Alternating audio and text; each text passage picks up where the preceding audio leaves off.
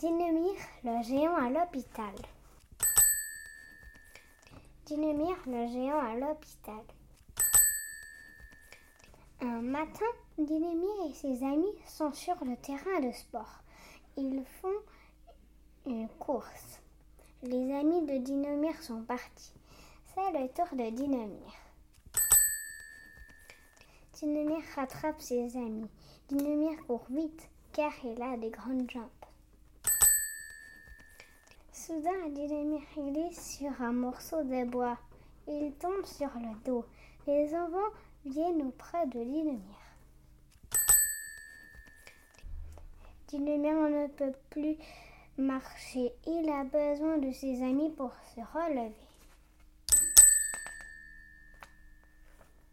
Dinemir ne peut plus poser le pied par terre. Ses amis l'aident à s'asseoir sur une caisse. Dans les buissons, il trouve une grosse et grande branche. Dinemir la place sous le bras. Dinemir a trois pieds, dit une petite fille. Les enfants conduisent Dinemir à l'hôpital.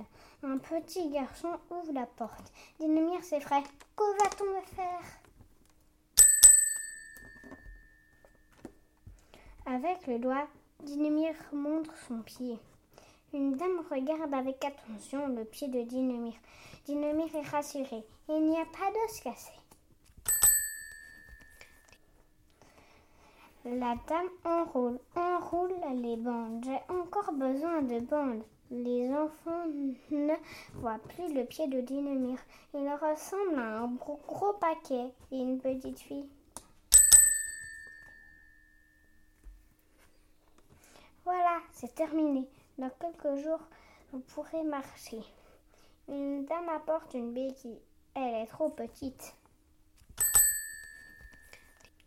Les enfants apportent la grosse et grande branche. Dinemir peut se tenir debout. Il est content. Dinemir remercie ses amis et les gens. Dinemir et les enfants quittent l'hôpital. Ils rentrent à la maison.